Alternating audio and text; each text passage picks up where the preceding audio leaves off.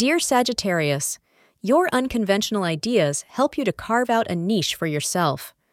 While others follow the already laid out path, you prefer to follow your instincts, even if it means to take the road less traveled.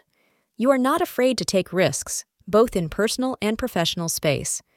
The moon in Aries makes you confident and enthusiastic, predict astrologers. Use this time judiciously so that your opponents who might jeer at your ideas follow the path laid by you. Lavender is the lucky color for the day. The time before 5 p.m. should be used to schedule anything important. To develop an understanding of your partner and to enjoy your romance, you should curb your nagging behavior.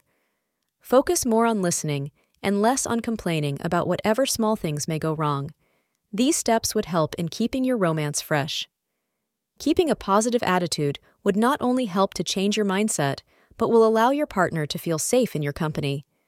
Your timely action would not only bring emotional fulfillment to your partner, but will also enable you to build a strong foundation for future stability.